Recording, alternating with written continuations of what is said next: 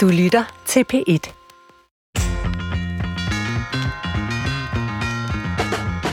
Vi elsker at have det. Formularer, regler, kontorpersonale, skrankepaver, der stjæler tid og penge fra de vigtige ting.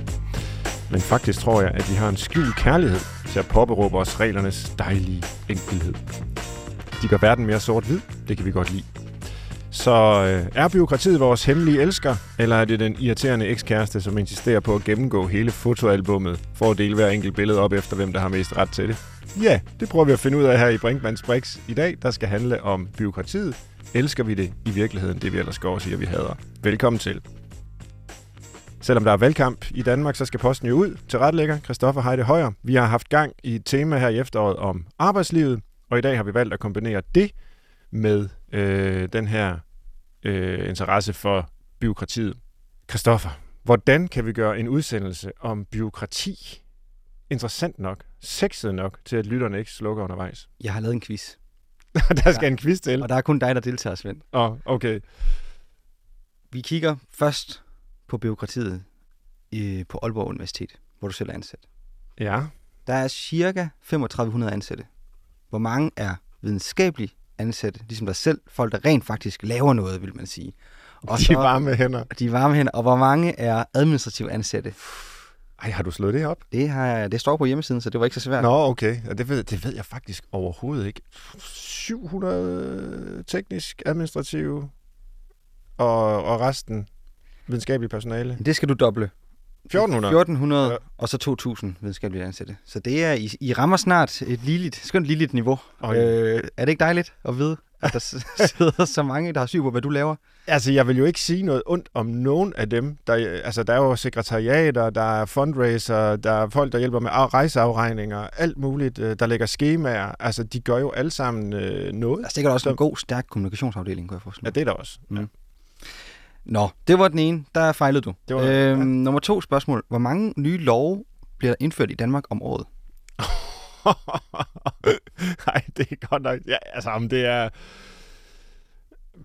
Altså, om det er 2.000 eller 20.000, det, det ved jeg simpelthen ikke. Altså, det, det har jeg intet forhold til. Jeg baserer det på én Ja. undersøgelse, vil jeg så godt sige, øh, fra et sted. Men øhm, der er det omkring 9-10. Hmm. Der bliver faktisk indført relativt få nye love. Der er så alle mulige cirkulære, alle mulige ting. Øh, Altså 9 til under 10 paragraffer. love? Ja, om året. Ej. Nye. Så der er alle mulige tilføjelser til de gamle. Jeg tror, du mener 9-10.000. Nej, 9-10. Det lyder da helt skørt. De vedtager jo lov hver eneste dag i Folketinget. Ja, men det er ofte sådan et tillæg til noget andet. Så det, er, det, er bare, det er bare et lille argument for, at det ikke går så stærkt, som Det kommer helt bag på mig. Ja, okay. Det andet spørgsmål her, det kan du så helt sikkert heller ikke svare på. Men hvor mange love, regler og dertilhørende tilføjelser har vi i Danmark cirka? Jamen, nu skal jeg jo langt over før, så det må jeg må hellere du drosle skal, lidt nu skal du lidt deroppe af, vil jeg så sige. Nå, okay. Nu begynder det at bat. Ja. Jeg skyder på 17.000. Det er tæt på 18.500. er der en opgørelse, der siger. Jeg, igen, det er kilderne vil jeg ikke helt øh, stå inden for 100 procent. Men Hvis der er nogle lyttere derude, som ved Som noget ved bedre, om øh, centraladministrationen og forvaltningen og det hele, så må I skrive ind. ja. En lille sexet indførelse Mm. i det her usexede emne, eller hvad, Svend? Byråkrati. Hvad er dine umiddelbare tanker om det? Jamen for det første, så øh, er jeg måske lidt usædvanlig, fordi jeg ikke bruger byråkrati som et øh, skældsord. Mm-hmm. Mm. Øh, altså jeg har faktisk været lidt kritisk over for mange af de forsøg på at nedbryde byråkratier, der har været med sådan nogle flydende, fleksible netværksorganisationer, som jeg har skrevet kritisk om, fordi jeg tror, det gør det svært at placere ansvar, det gør magten diffus. Øh, der har velfungerende byråkratier. Det er klart, at byråkratier kan være dysfunktionelle, det kan alle organiseringsformer, men de kan også i mine øjne, også et byråkrati være velfungerende. Og når et byråkrati faktisk fungerer, så kan vi placere ansvar temmelig entydigt. Vi ved, hvem vi skal gå til, når der er et problem, og så bliver der taget hånd om det igen, hvis det er velfungerende. Og så øh, bliver alle faktisk behandlet ens. Altså byråkrati eliminerer ideelt set nepotisme. Øhm, det eliminerer øh, sådan bestikkelse, øh, fordi der er en struktur, der ligesom sikrer øh, retfærdighed. Kunne du ikke leve uden? Øh, det, det tror jeg ikke.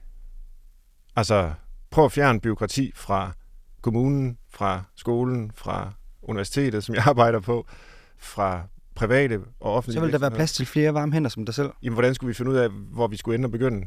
Altså, det er jo en måde at... Øh, Tillid til fag- faget. Du ved vel nok, hvad du skal lave. Jamen, vi er 5,8 millioner mennesker. Skulle vi så bare stå op om morgenen og så mødes ned på markedspladsen hver morgen og blive enige om, hvad der skulle øh, ske ved en eller anden lang diskussion? Det er jo sådan noget basis øh, demokratisk, som kan fungere udmærket i nogle små lommer, men jo ikke til at styre et helt samfund. Så ved vi, hvor du bor i den her debat. Det er godt, Svend.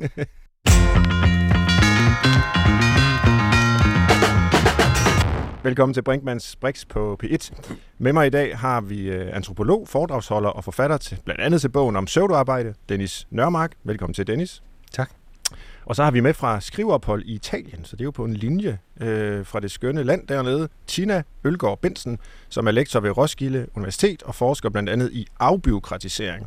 Og så har du udgivet flere bøger om, hvordan man kan gøre det hele lidt smartere, og det glæder vi os til at høre mere om. Velkommen til dig også, Tina. Tak skal du have. Og øh, jeg vil gerne begynde med forsøgsvis at opstille et øh, scenarie. Hvis vi nu forestiller os en medarbejder, det kan være på et kontor i en kommune, som ja, står for et eller andet, skal løse en opgave.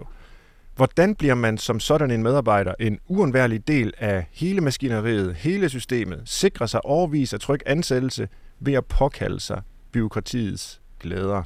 Nu kigger jeg på dig, Dennis. Det må du have opskriften på. Hvordan bliver man uundværlig inden for byråkratiets rammer? Man lærer det spilleregler, ikke? Øh, altså fordi det er jo et, et meget komplekst system af forskellige love og forordninger og, og, og praksiser, som man efterhånden, kan man sige, bliver bedre og bedre til. Mm. Altså det man lærer, ligesom så meget andet arbejde, lærer man det jo ved at gøre det, fordi at, at hvis man skulle sætte sig ind i den enorme mølle af af, af lovbekendtgørelse, som Christoffer var inde på før, så kræver det nærmest et helt menneskeliv. Ikke? Så altså, jo, hvis, du, øh, hvis du lærer nogle af de her praksiser, så bliver du også sådan et go-to-person. Altså en person, som politikere og, og, og folk derude har brug for, til at hjælpe dem med at sørge for, at tingene er inden for rammerne og fungerer rigtigt og så videre. Så, videre. så der er jo en, det er jo en ressource. Altså jeg er helt enig med, med dig, at byråkratiet kan vi ikke undvære. Overhovedet ikke. Det ville være forfærdeligt, hvis vi afskaffede det. Øh, men derfor kan vi godt prøve at tæmme det. Mm.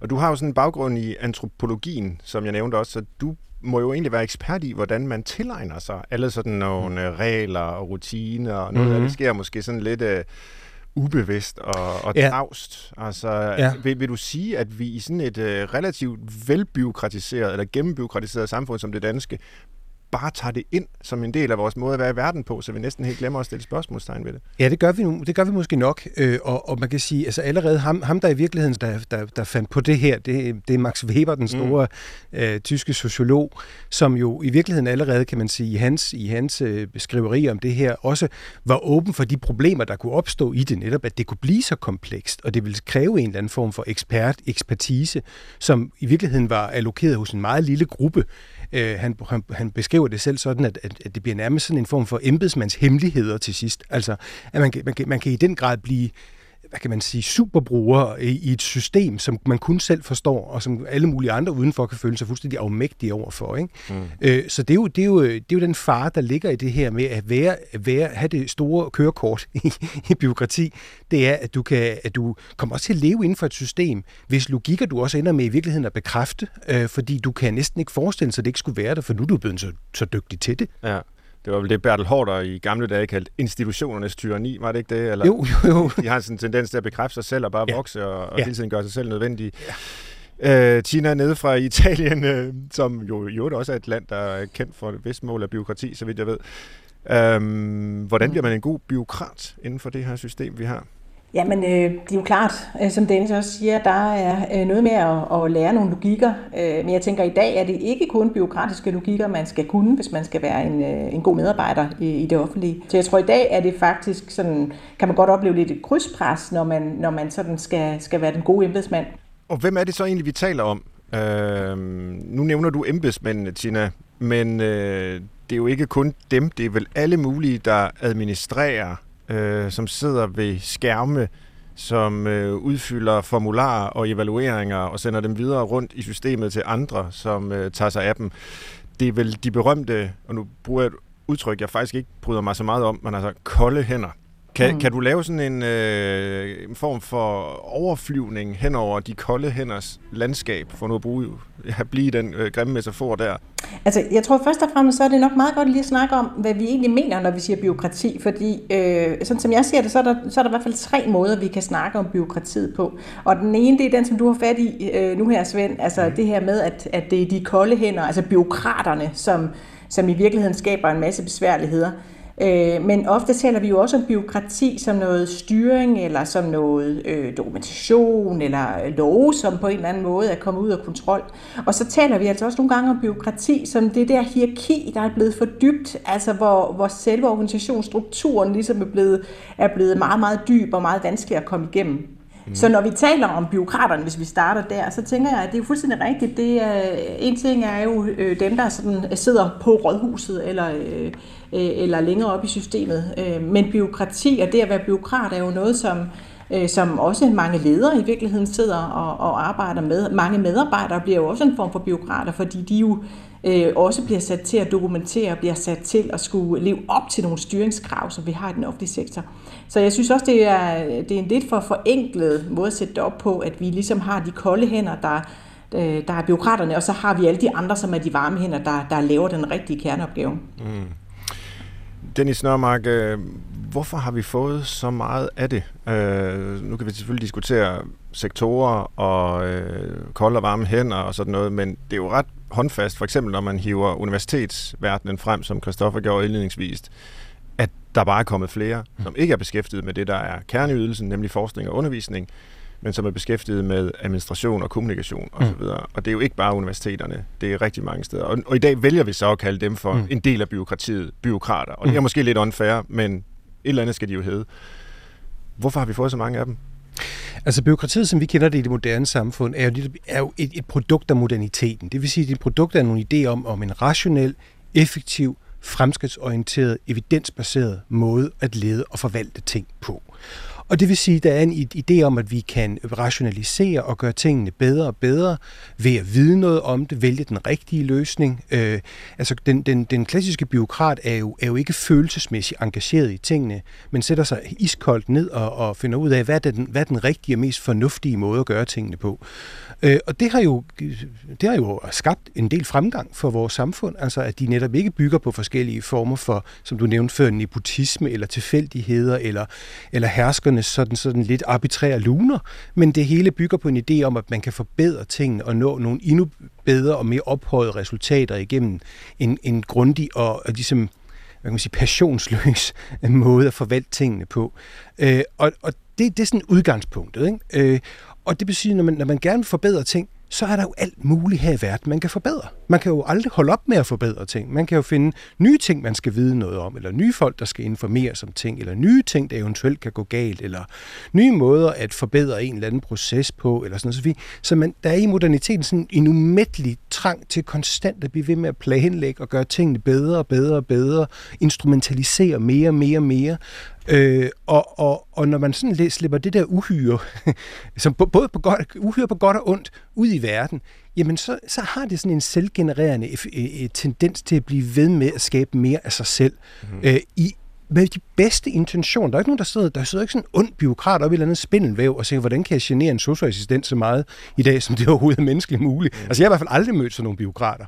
Øh, der sidder nogen, der, der, der har en, et, et lyst, en lyst og en, og en interesse for at blive ved med at suboptimere på det og det og det, og se nye steder hen, hvor man måske kunne få en endnu større grad af retssikkerhed, og en endnu større grad af kontrol, og en endnu større grad af styring og målopfølgelse osv. osv. Og hele det der maskineri der, med de bedste intentioner, det har vi ikke rigtig kunne finde en måde at begrænse. Mm. Øh, og derfor så vokser det så sådan set bare større.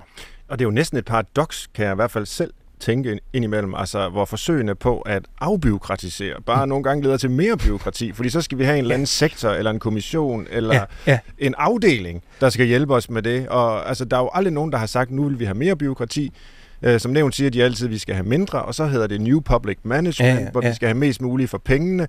Øh, nu er de så imod New Public Management, politikerne. Ja. Det siger de i hvert fald. Det er ikke et ord, der sådan bliver brugt nej, nej, øh, nej. så meget længere. Så har det heddet Lean, og, og, og, og tredje og fjerde og femte ja. ting. Det er jo alt sammen, som du siger, Dennis, i et forsøg på at gøre det bedre. Ja, altså. ja det er det. Altså, Margrethe Vestager sagde på et tidspunkt, det er meget ramme, hun sagt, hun har sagt det klogeste, der er sagt om det. Afbiokratisering foregår med pincet, regel efter regel, mens der står nogen ude med en skovl ved siden af og hælder på. Mm. Og det er lidt den, kan man sige, hvad hedder det, det, det, det, det er det, vi er fanget i. Altså, altså New Public Management var jo faktisk også oprindeligt en idé om at sætte folk fri. Mm. Det glemmer vi ofte, men mm. det var det egentlig. Det var et forsøg på at sige, her har du nogle rammer, du skal arbejde indenfor, og nogle resultater og nogle mål, og så må du egentlig bare gøre, hvad du vil. Men så igen kunne man ikke lade være med at sige, kan vi ikke forfine måleapparatet? Kan vi ikke finde endnu flere delmål? Kan vi ikke finde flere indikatorer på, at vi når? For det tager så lang tid at, at finde ud af, om børnene kan læse og skrive, eller om pædagogerne passer børnene. Så nu opfinder vi alle mulige andre mål undervejs, der ligesom skal indikere, hvor vi er på vej hen. Og det regime der, det viser sig i virkeligheden at være tungt, men intentionen var igen super god. Mm. Nu tegner vi problemet op, og vi tegner det måske også lidt hårdt op, og så lover vi lytterne, at vi nok skal vende tilbage øh, snarest med, altså i udsendelsens løb med, med, med løsningsforslag og være konstruktiv også. Men Tina, jeg kunne tænke mig at spørge dig med hensyn til hele den her debat om byråkratiet, fordi øh, det lyder jo på det, der bliver sagt, som om den er lige så gammel som selve ideen om byråkratiet. Altså har, hmm. har, har byråkratiet altid været ledsaget af en debat om dets øh, legitimitet og, og måske mere dysfunktionelle sider, eller hvad? Ja, det har den faktisk. Altså, der, som, som Dennis også nævner, så altså Weber selv, som, øh, som jo beskriver, i virkeligheden er, er altså super fan af byråkratiet, men han, han beskriver jo også, at der er nogle, der er nogle potentielle svagheder ved den her måde at styre på, og, og, og, og jeg er også bekymret for, om det i virkeligheden kan, kan komme til at undergrave sig selv. Så kan man sige, at debatten kører, det har den gjort lang tid. Altså det, som, det, som jeg synes øh, savner nogle nuancer i den her debat, det er jo på en eller anden måde, at man kommer til at snakke øh, rigtig meget om mængden af regler. Man kommer til at tale rigtig meget om, at nu skal vi reducere et bestemt antal af regler. Øhm, og, og i virkeligheden, så, så savner jeg, at man går lidt mere øh, med nuance ind i det og kigger på, at der jo også er meget forskel på, øh, hvor meget en regel fylder, hvor meget den egentlig skaber problemer. Øh, jeg var ude i en kommune for nylig, hvor de fortalte, at de havde reduceret, jeg tror, 200 regler ud af 300 på et område. Og det var de meget stolte af, men så, så kom, i pausen kom de så og sagde, ja, det var måske også de 200, vi faktisk ikke rigtig brugte til så forfærdeligt meget. øh, og så var der måske også nogle retningslinjer, der var blevet lidt længere af dem, der var tilbage. Så altså, når man sådan trykkede dem på maven, så var det måske sådan begrænset, hvad det egentlig skabte af værdi. Ja. Så, øh, så vi skal ikke kun snakke om ydersiden, altså det der med, hvor meget er der, vi skal, vi skal også være dygtige til at snakke om, jamen, hvad er det egentlig, øh, hvad er det, hvad er det for, for nogle dele af det, der skaber udfordringer og problemer, og, og gå mere i kød på det. Ja. Må jeg spørge dig, Tina, om du selv er stødt på noget byråkratisk, der kunne undværes? Altså, hvor du har tænkt, ah, det her, det er godt nok for besværligt. Det kan jo være fra, fra dit arbejdsliv. Øhm, du er jo ansat på et universitet, ligesom jeg er eller, eller andre dele af, af, af samfundet. Altså, men du må have, have nogle særlige briller på, når du går rundt og, mm. øh, og er samfundsborger. Ja, altså jeg, jeg tænkte faktisk på det her i dag, hvor jeg øh, fik en invitation til at deltage i sådan en survey, øh, hvor der var nogen, der altså formodentlig i aller, aller bedste mening øh, gerne ville evaluere, hvordan sådan et bestemt system, øh, vi har på universitetet, det oplever du ganske også, mhm, Svend, mm-hmm. hvordan det fungerer. Øh, og i den her, øh, i den her mail, der, der står der så, at der er 120.000 øh, offentlige ansatte, der, der nu er inviteret til at svare på det her schema. Øh, og jeg sidder jo bare i mit hoved og tænker, okay, hvis vi bare tager et kvarter hver, hvor mange års værk er det så egentlig, vi bruger på at, at, at lave den her evaluering? Og kunne vi ikke gøre det en lille smule smartere med en stikprøve, for eksempel? Mm. Øh, så det er i hvert fald et godt eksempel på, synes jeg, på noget, hvor der, hvor der ikke er blevet tænkt nok over, hvordan kan vi få lavet en god, solid evaluering øh, med mindst mulig, øh, hvad kan man sige, ressourcespild ja. set hele vejen rundt om bordet. Fordi det bliver jo tit så, når man kigger på, hvad er let lige for os, der sidder i det her kontor, man kigger måske egentlig ikke på, hvad kræver det af kraft, der er længere nede i styringskæden, og skulle øh, leve op til styring, eller, eller for eksempel at, at, at medvirke til sådan en evaluering, som det her øh, var på banen her. Og nu introducerede jeg dig jo lidt kægt som en, der forsker i, hvordan vi kan gøre tingene lidt bedre i vores øh, ja. måde at organisere på. Øhm, men hvad er det mere præcis, du forsker i, øh, Tina, inden for det her område? Hvordan vi kan arbejde med styring, som kommer til at give mere mening. Ja. Øhm, og, øh, og det, der ligger i det, det er, at, øh, som du faktisk også starter med at sige, øh, øh, Svend, altså det er lidt et opgør med den der meget sådan sort-hvide debat omkring styring og regler og kontrol og byråkrati som noget, der sådan er ensidigt dårligt. Øh, til i virkeligheden at prøve at skelne mere imellem det byråkrati, der er værdiskabende, jeg kalder det det grønne byråkrati, og så det, det byråkrati, der er blevet dysfunktionelt, altså som i virkeligheden øh, kræver flere kræfter, end det skaber værdi. Øh, og det kalder jeg for det røde byråkrati. Og, øh, og det, som jeg forsker i, det er, hvordan kan man, øh, hvordan kan man arbejde med at forme øh, den her byråkrati og den her styring, øh, og få det designet på sådan en måde, så det faktisk kommer til at give mere mening for de mennesker, der skal leve med det. Øh, Øh, og specielt kan man sige, frontlinjemedarbejderne i den offentlige sektor og borgerne skulle jo gerne øh, kunne se meningen med det. Så øh, kan man ja. sige, at du forsker ikke i, hvordan man får mindre byråkrati, men i, hvordan man får bedre byråkrati. Altså, øh, det at fjerne byråkrati er nogle gange en vej, øh, ja. når man har noget byråkrati, der lyser rødt. Men jeg er også bare nødt til at sige, at, at når man kigger på de store problemer, vi har, så er det meget sjældent, det er super let bare at fjerne øh, øh, byråkrati. Øh, når, når det er let at fjerne, så er det typisk, fordi det ikke er i brug, vil jeg sige, øh, og er blevet sådan lidt arkeologisk øh, lag, som i virkeligheden ikke øh, skaber så store problemer, når man fjerner det. Altså der, hvor vi har udfordringerne, det er jo de her meget store styringssystemer, som ofte også er digitaliseret. Det kan fx være dokumentationssystemer, budgetsystemer, det kan være tilsynsmodeller, eller andet, øh, som vi jo ikke bare kan sige, nej, vi vil ikke have et budgetsystem. Øh, mm. Det er der nok nogle ret fornuftige grunde til at have. Øh, så, så der, hvor vi, hvor vi i virkeligheden ikke øh, skal af med styringen eller byråkratiet, men hvor vi skal have det på en måde, hvor det giver mening og er mest muligt værdiskabende, det er faktisk det felt, jeg er allermest optaget af. Og øh, jeg har måske selv lidt tænkt og også øh, sagt øh, allerede her i udsendelsen, at øh, i hvert fald sådan mellem linjerne, at vi har at gøre med en form for nulsumspil, forstået på den måde, at øh, det vi før, eller jeg før kaldte øh, kolde hænder, altså hvis vi får mange af dem, jamen så er der simpelthen færre ressourcer til de varme hænder. Og det er måske øh, sandt nok som sådan et simpelt øh, regnestykke, fordi vi har begrænsede ressourcer her, for eksempel i den offentlige sektor i Danmark. Men omvendt kunne man jo sige, og Dennis var inde på det før, altså vi har jo indført New Public Management og alle mulige styringsredskaber for at kunne få mere ud af vores ressourcer. Mm. Så Tina, er det så enkelt, at øh, lad os sige, at vi kunne komme af med noget af byråkratiet, at vi så automatisk ville kunne få flere pædagoger, øh, social- og sundhedshjælpere og alle de her andre varme hænder, som øh, laver meget af det vigtige borgernære arbejde. Øh, vil mindre af det ene give mere af det andet, er egentlig spørgsmålet. Nej, ikke nødvendigvis. Øhm, altså, jeg er jo helt med på, at selvfølgelig skal man jo kritisk hele tiden vurdere, altså, hvor, hvor ligger vi i kræfterne bedre. Men jeg synes jo også, det er vigtigt at sige, at nogle af de her mennesker, der sidder øh, i administrationen, det er jo, kan jo for eksempel være en IT-medarbejder, som er med til at finde ud af, hvordan kan vi implementere noget, noget digital teknologi, som gør, at, øh, at socioassistenten skal bruge mindre tid øh, på en opgave ude hos borgerne, og i stedet for kan sidde og drikke mere kaffe med fru Hansen. Øh, Øh, det er jo også den jurist, som sørger for, at kommunen øh, ikke kommer til at, øh, og, og gøre noget forkert i en sag, som kommer til at koste dem en kæmpe bøde, og som, om, som så skal spares på velfærden. Øhm, og det er jo også, altså der sidder jo også mennesker, som i virkeligheden arbejder både med afbiokratisering og også med at finde måske nogle, nogle nye, lidt mere innovative løsninger på tingene, som også er med til at, at, at skabe værdi. Mm. Øhm, men, men, men det er klart, at, det, at det, det, er nødt til at være, det er nødt til at være en afvejning, og det samme kan man jo også sige, altså noget af det, jeg synes, der er allermest interessant, jeg har, jeg har forsket meget i sammenhæng mellem tillid og kontrol, øh, har været meget optaget af det her med, øh, fordi der taler vi jo tit om tillid og kontrol som modsætninger. At, at hvis der er mere kontrol, så, har, så kommer der til at være mindre tillid. Øh, og, det, og der kan vi bare se, at det er det altså, det er faktisk ikke sådan, det forholder sig altid. Selvfølgelig kan man jo indføre kon, kontrol, som underminerer de, de ansattes tillid, men der er masser af kontrol, som faktisk er tillidsunderstøttende, og som de ansatte sagtens skal se meningen med, og som de meget nødigt vil undvære. Mm. Så, øh, så vi skal finde nuancerne i debatten. Ja. Øhm, Dennis, jeg kunne tænke mig at spørge dig øh, om det samme, jeg spurgte Tina om før, og som en vej hen til øh, din interesse for hele det område. Øh, hvornår er du sidst stødt på noget byråkratisk, hvor du tænkte, ah, det her, det kunne vi egentlig godt undvære i vores samfund?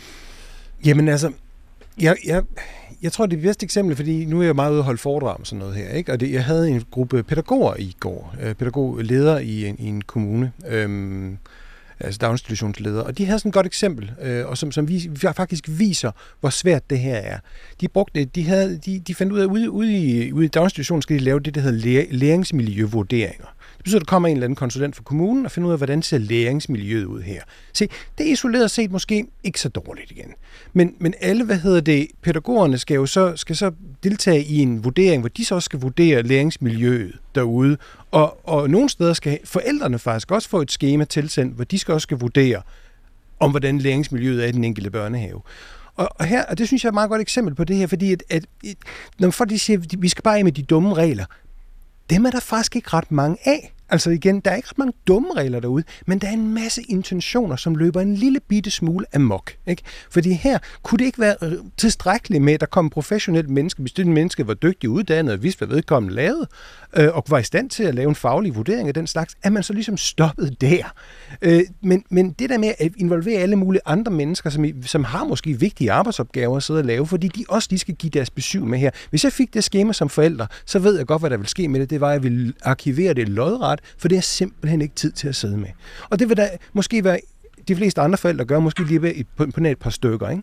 Og, og det er det der, der i virkeligheden er den anke, jeg tror mange har over demo, øh, byråkratiet, det er, at de mennesker, der i virkeligheden skulle løse nogle væsentlige opgaver, som at passe børn, eller jeg skal passe et arbejde, at de bliver bedt om at gøre en masse ting, som de faktisk ikke er de bedste til at gøre. Mm. Øh, altså, fordi for byråkrater for mig handler om, hvem er det, byråkraten tjener? Tjener byråkraten ideelt set, den Weber, det Weberske ideal er, at de tjener os alle sammen. Ikke? De, øh, men, men kommer de i virkeligheden til nogle gange at tjene nogle magthaver i systemet, eller kommer de til at tjene dem, der, dem selv som klasse, eller hjælper de i virkeligheden de folk derude, der skal have hjælp? Og, og, og, og det spørgsmål om de kolde og varme hænder, som også er mere nuanceret, som så som Tina er inde på, så er der måske faktisk i virkeligheden brug for nogle kolde hænder engang igen, til at hjælpe folk med at sidde med de der skemaer, mm. til at sidde med den rejseafregning, til at sidde med de der forskellige ting, Øh, og der er rigtig mange folk i dag, der får selvbetjeningsløs. Nu sagde du i starten, Svend, at du sad der og skulle, skal hjælpe med rejsebilag. Så er I heldige på, på Aalborg Universitet, for de fleste har et system, der hedder Rejs Ud,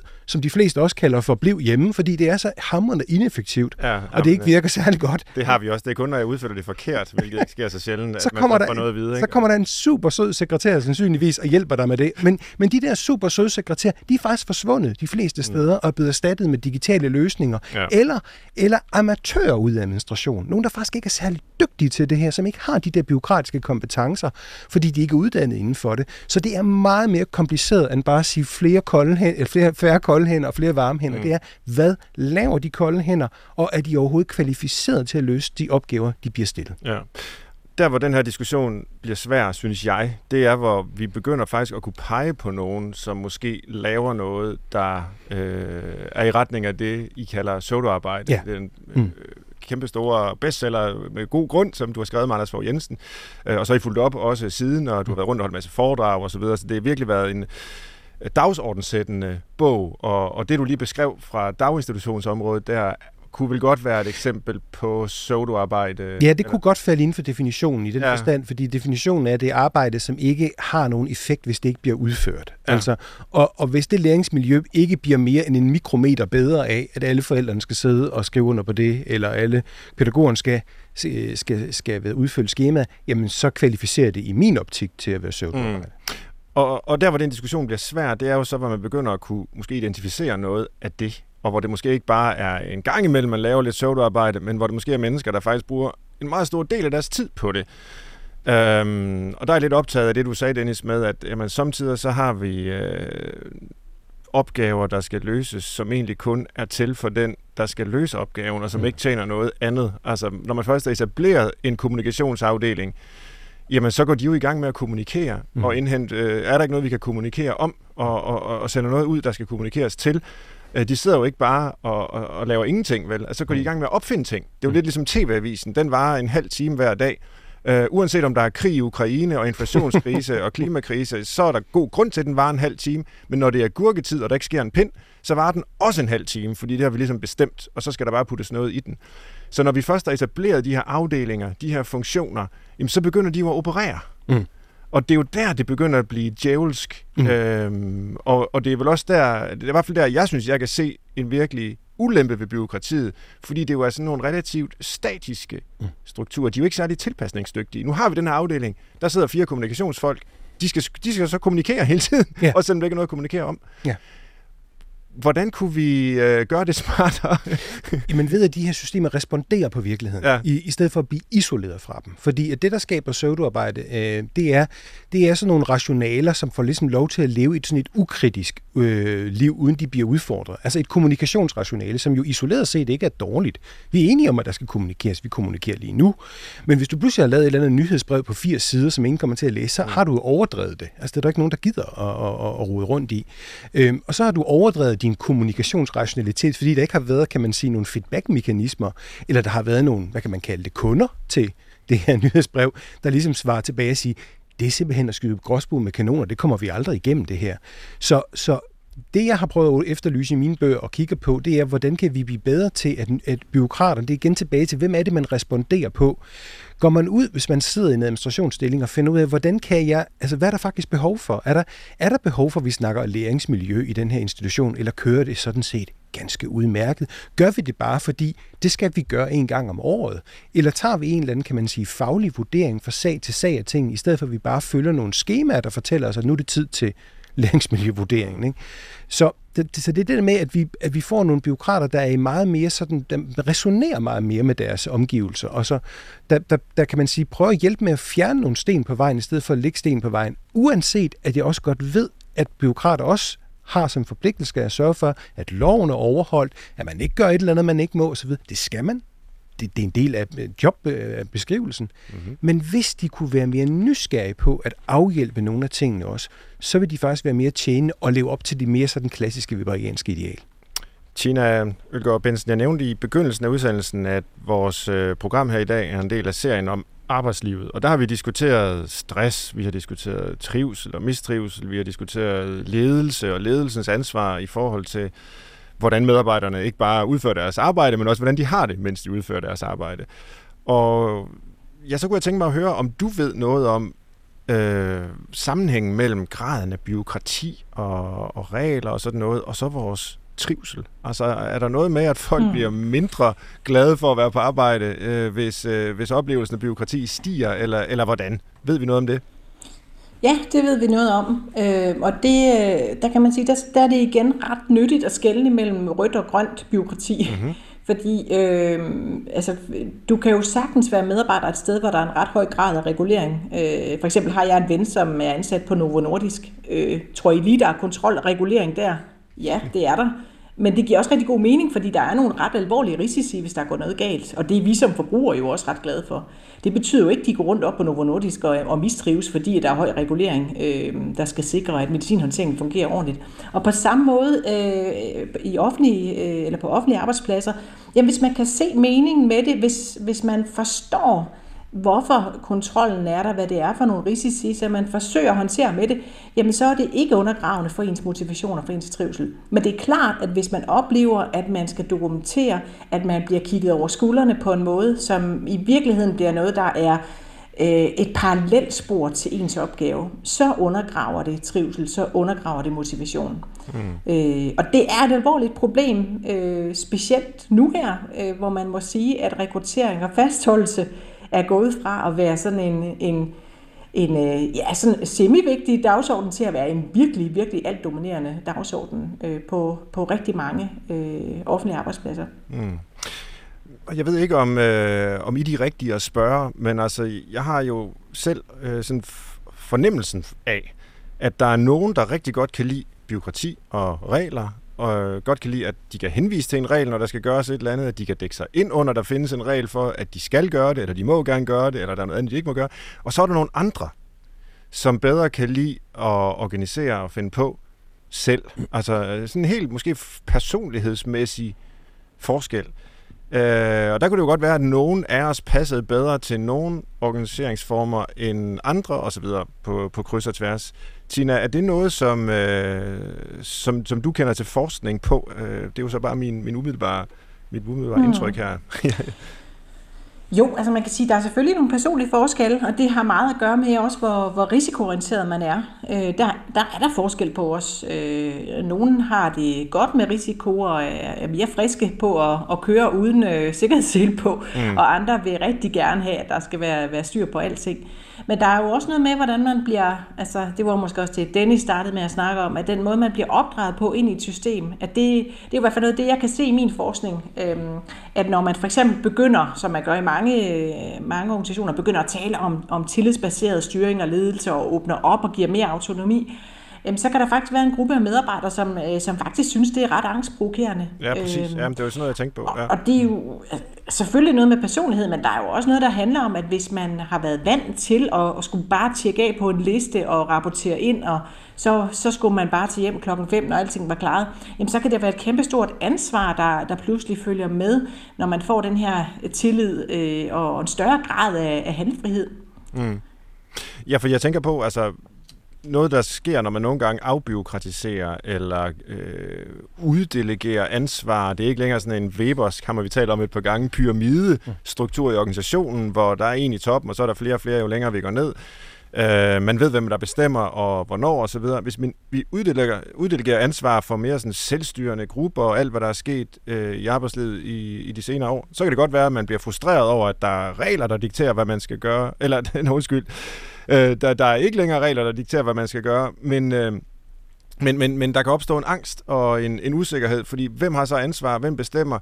Mm. Øh, kunne man forestille sig, at noget af det stress, der findes i det moderne liv, noget af det mobning, man hører om i voksenlivet på arbejdspladser, det har vi også lavet udsendelse om, har at gøre med, at vi faktisk, er det måske for simpelt sagt, men afbiokratiserer. Altså når vi sætter folk fri, så sætter vi dem også fri til at ikke bare bestemme selv, men også lave konflikter selv.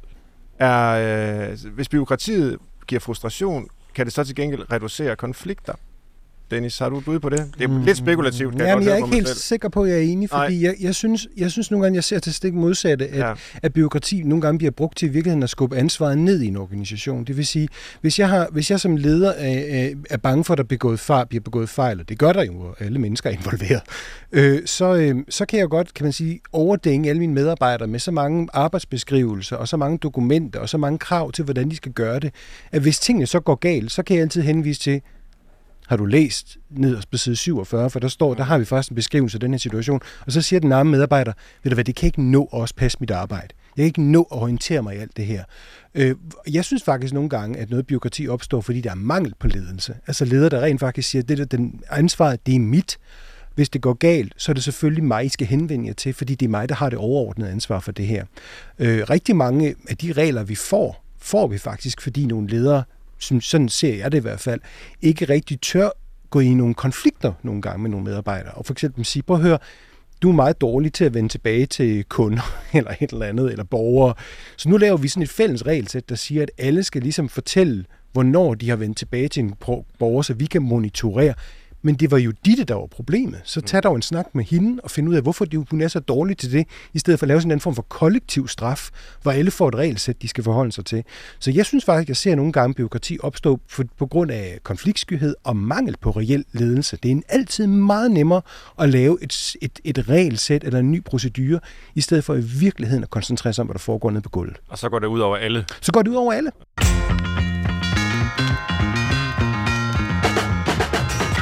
Du lytter til Brinkmanns Brix på P1. Gæsterne i dag er Tina Ølgaard Bensen, der er lektor på RUK og forsker i afbiokratisering blandt andet.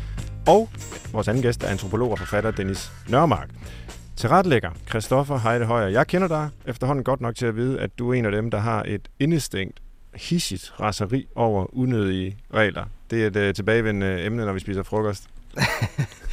øhm, ja, mit øh, ellers rolige midtjyske gemyt, det kan godt øh, tænde af, hvis jeg får et eller andet at vide, jeg skal gøre, fordi det skal man gøre. Men jeg vil dele en positiv historie nu, så jeg ikke ender med at stå og råbe i radioen. Øhm, jeg, vil, jeg vil simpelthen skamrose Sydhavnen Sovn.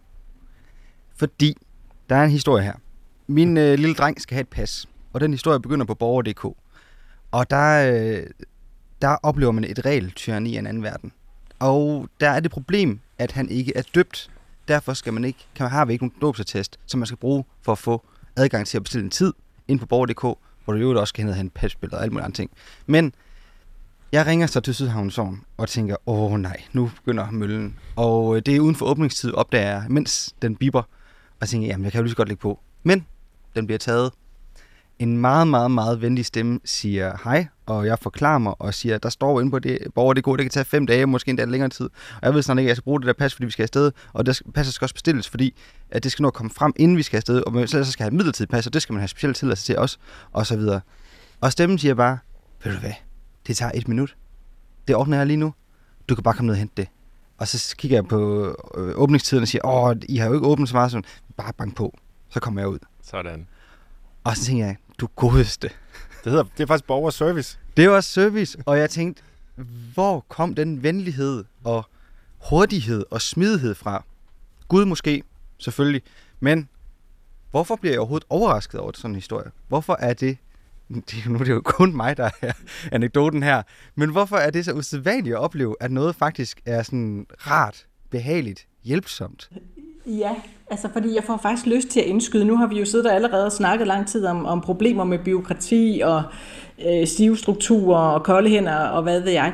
Jeg tror også, der er noget, der er vigtigt øh, lige at holde blikket på. Det er, at når man sådan begynder at, at svæve lidt op over Danmark og kigger ud til andre lande i den her verden, så skal vi altså også huske, at Danmark er faktisk øh, et af de lande i hele verden, der scorer allerbedst, når vi taler om vores administration og vores byråkrati.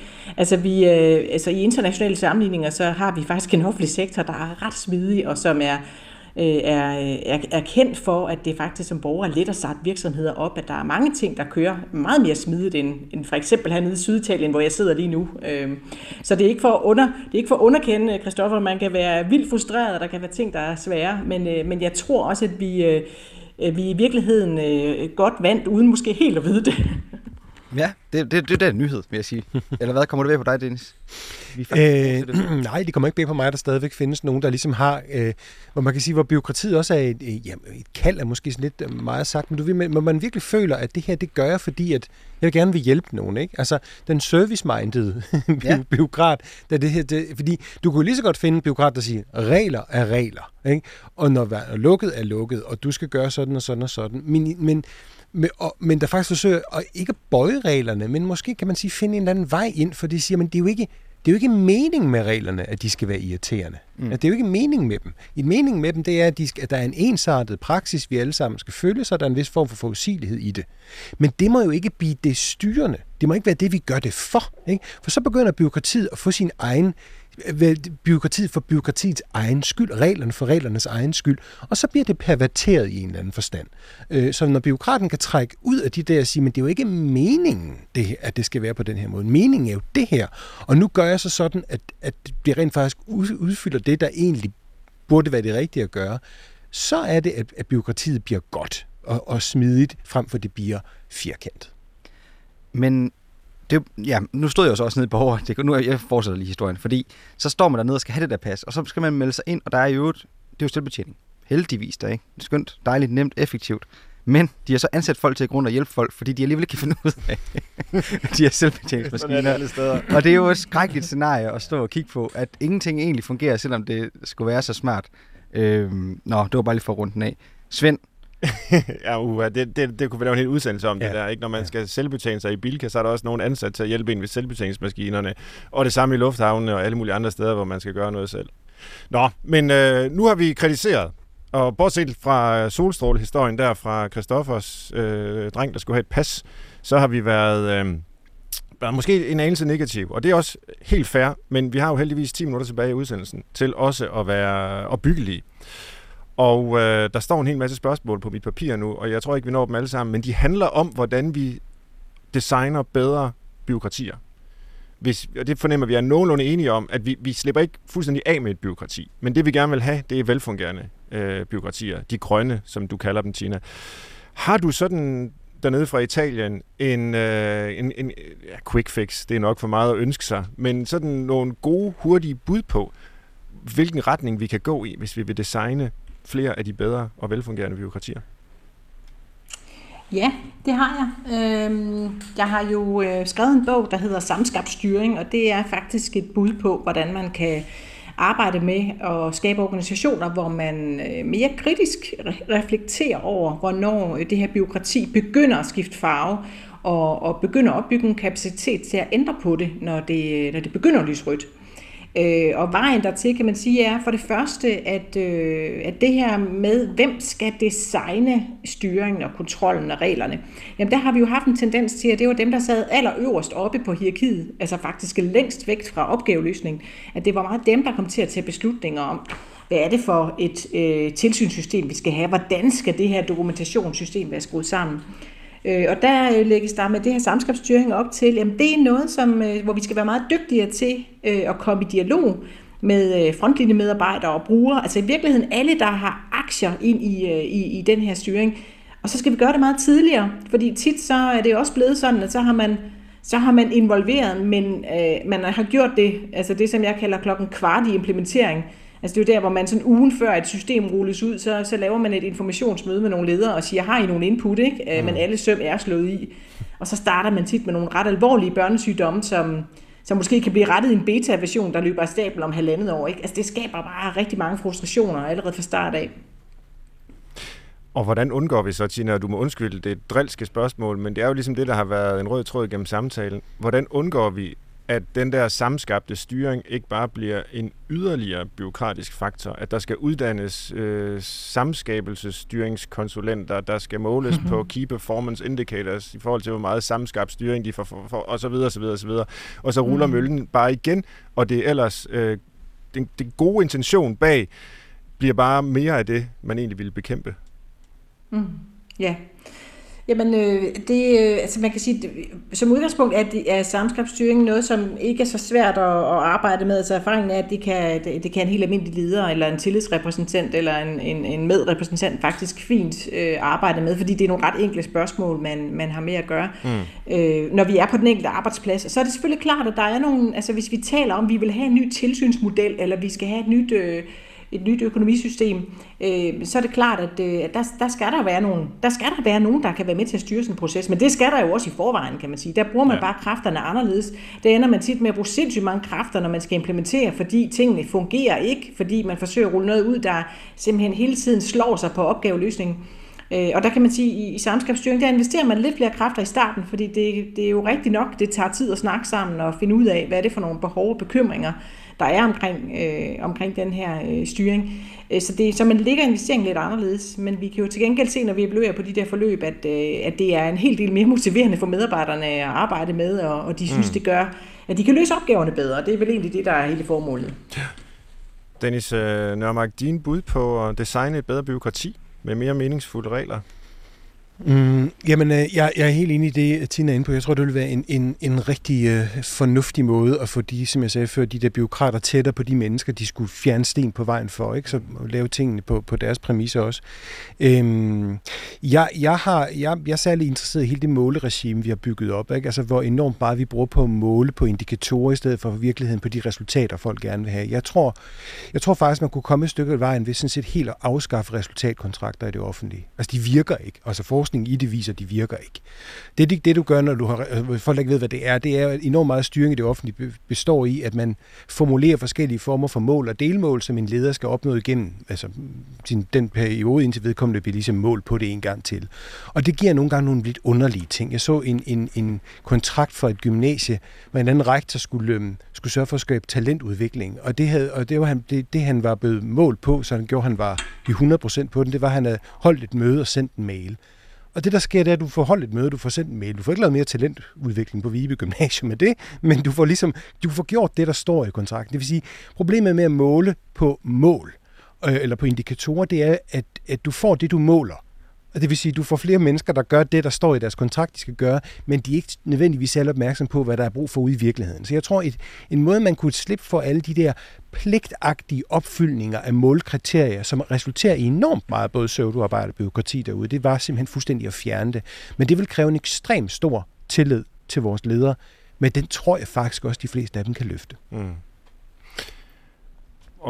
Hvad skulle man så øh, sætte i stedet? Altså skulle man, ingenting? Du siger, så... Jamen, så skal, man, så skal man måle på nogle... Hvis man egentlig skal måle på ting, og jeg er ikke fordi, jeg er imod, at man måler, men så skal man måle på det, som folk rent faktisk gerne vil betale for. Altså, vil, vil, vil de gerne have Altså, så måler man måske mere konkret på, på tilfredsheden derude. Ikke? Mm. Øh, man skulle måske også måle det der administrationspersonale på, jamen, har I hjulpet nogen? Er der nogen, der kan bruge det, I laver til noget? Fordi altså almindelig sådan klassiske public choice teorier tilsiger, at byråkrater vil begynde at kigge op i systemet i stedet for ned i systemet. At den ene at den simple årsag, det er ovenfra, at kan man sige, budgettet kommer og pengene kommer. Det vil sige, meget, meget byråkrati, når det går galt, ender med at være ledelsesbetjening. Altså, at man går enormt meget op i, hvad ledelsen gerne vil have forskellige ting, og så tjener man dem og får ledelsen til at se godt ud. Men det er bare et meget snævert fokus fra i virkeligheden, at de skal have medarbejderne til at se godt ud og performe bedre og blive dygtigere til deres arbejde. Så, så jeg, altså, mål, hvis man egentlig skal måle på ting, kan man jo måle på, hvor mange af de her mennesker, som skulle være de byråkratiske tjenende ånder, er rent faktisk også det vel, og nu nævner det igen, velvidende, at der er ting, som bare skal gøres, fordi mm. det siger loven, og det står ikke til forhandling, selvom at det er mega irriterende. Jeg kunne også tænke mig at spørge jer på en lidt anden måde. Altså, det er selvfølgelig, når vi taler den offentlige sektor, i sidste ende et politisk ansvar at tilføre tilstrækkelige ressourcer og have en fornuftig lovgivning, der gør, at vi kan løse de opgaver, der kræver at blive løst med undervisning og sygepleje og alt muligt. Og så er det en ledelsesopgave lokalt at lede og fordele arbejdet. Det er klart. Men der findes jo også de enkelte ansatte. Det kan være en øh, person, der arbejder på et lille universitet i udkants Danmark, for eksempel mig, øh, som nogle gange stod ind i noget byråkrati. Eller det kan være socioassistenten i øh, Ringkøbing, eller det kan være den, der arbejder på borgerservice i øh, Herlev, eller et eller andet.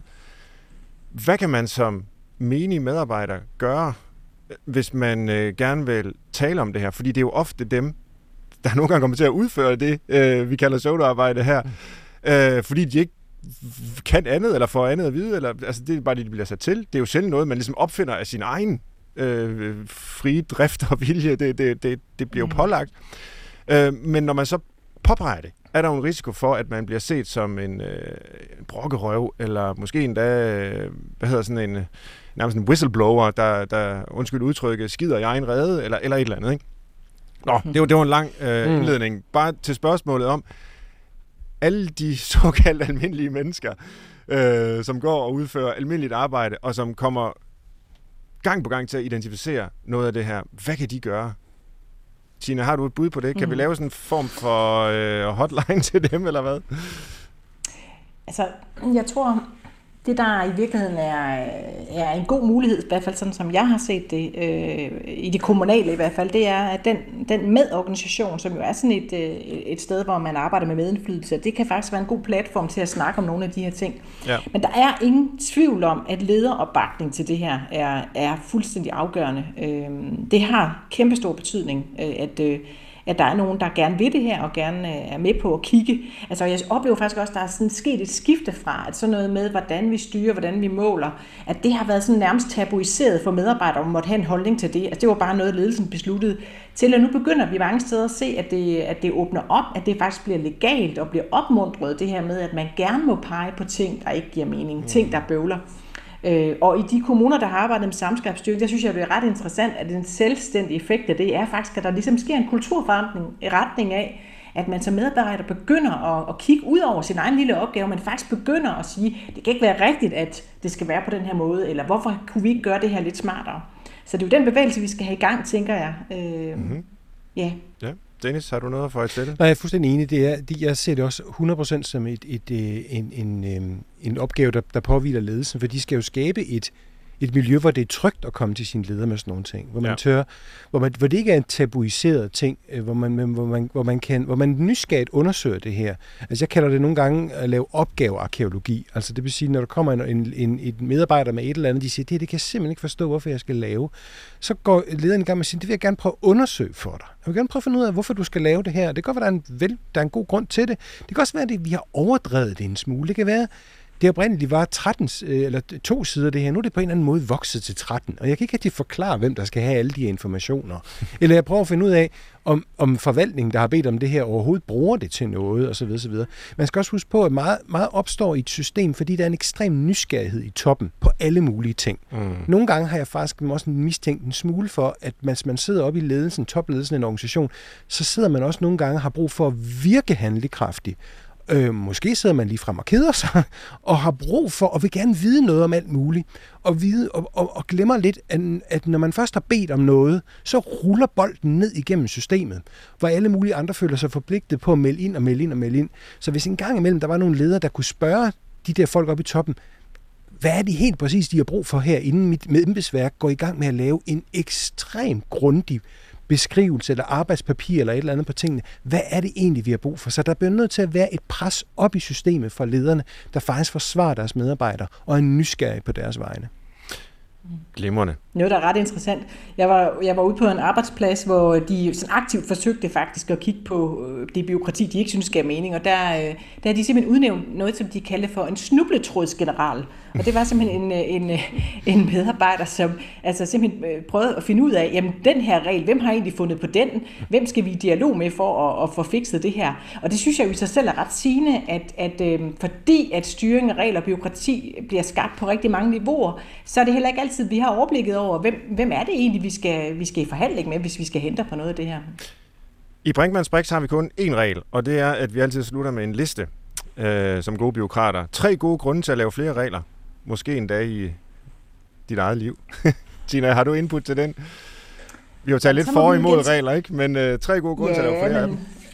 Men så kan vi jo bruge farverne igen og så sige, hvis vi nu siger flere røde regler, altså det er jo der, hvor, hvor, hvor det ikke giver mening, og ja. i virkeligheden ikke er værdiskabende. Altså der er nogle, man kan sige, hvis man i hvert fald rigtig gerne vil frustrere borgerne, så det bliver sådan maksimalt besværligt for dem, ligesom Christoffer talte om, øh, hvis man øh, gerne vil skræmme de der medarbejdere, som man øh, jo i virkeligheden måske har brug for. Hvis man gerne vil skræmme dem væk over i den private sektor, så er det da i hvert fald også en, en god måde.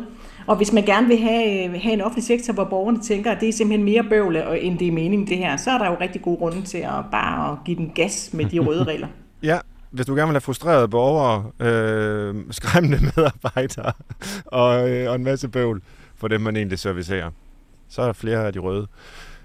Dennis, det, det lyder ja, egentlig meget godt. Jamen, jeg, jeg vil gerne prøve at være rigtig konstruktiv her på at sige, ja. altså, fordi hvis du tager, hvis, hvis vi tror på Margrethe Vestagers billede med skovlen, ikke, så skal vi gøre noget ved skovlen. Ja. Øh, og, og hvordan gør man noget ved skovlen? Det er ved at gøre den dårligere til at skovle eller lave et hul i den, eller vi brækker skiftet, eller et eller andet. Altså forstå på den måde, at hvis du nu kan, hvis du nu kan sætte nogle forskellige former for, ja faktisk regler ind der kan fjerne nogle andre regler. Altså, der, må, der er grænser for, hvor langt det her nyhedsbrev skal være. Ikke? Eller, eller den, den, den, den uh, idé om at fjerne en regel for hver gang, man sætter noget nyt ind i systemet. Og som Tina sagde fuldstændig rigtigt i starten, det kan være svært at måle de forskellige regler på en vægt, fordi de har forskellige, kan man sige, uh, effekt. Men, men, men, men jeg var ude på, hos en, en skole, som havde lavet en regel, der bare hed et nyt Excel-ark ind, et Excel-ark ud. Ikke? Mm. Og det, meget, det, kunne man, det kunne man huske, og det var nemt, og det var operationelt, men det var sådan set en regel for ja. at komme af med en regel. Ja. Og sådan er det jo paradoxalt en gang imellem, men det er altså faktisk nogle gange nødvendigt. Det er modtaget, og vi kan godt lide paradoxer her i Brinkmanns Brix, så tak for den. Og det er jo netop Brinkmann Brix, du har lyttet til i dag med antropolog, foredragsholder og forfatter til pseudoarbejde med mere, Dennis Nørmark, og med fra Italien, lektor ved Roskilde Universitet og forsker i blandt andet afbiokratisering, Tina Ølgaard Bensen. Det lille hold bag Brinkmann Brix inkluderer jo også tilrettelægger Christoffer Heide Højer. Tak til dig for kyndig øh, radiokompetence, Christoffer. Og jeg selv, Svend Brinkmann. Vi er tilbage igen om en uge. Tak fordi du lyttede med. Jeg håber, vi høres ved igen.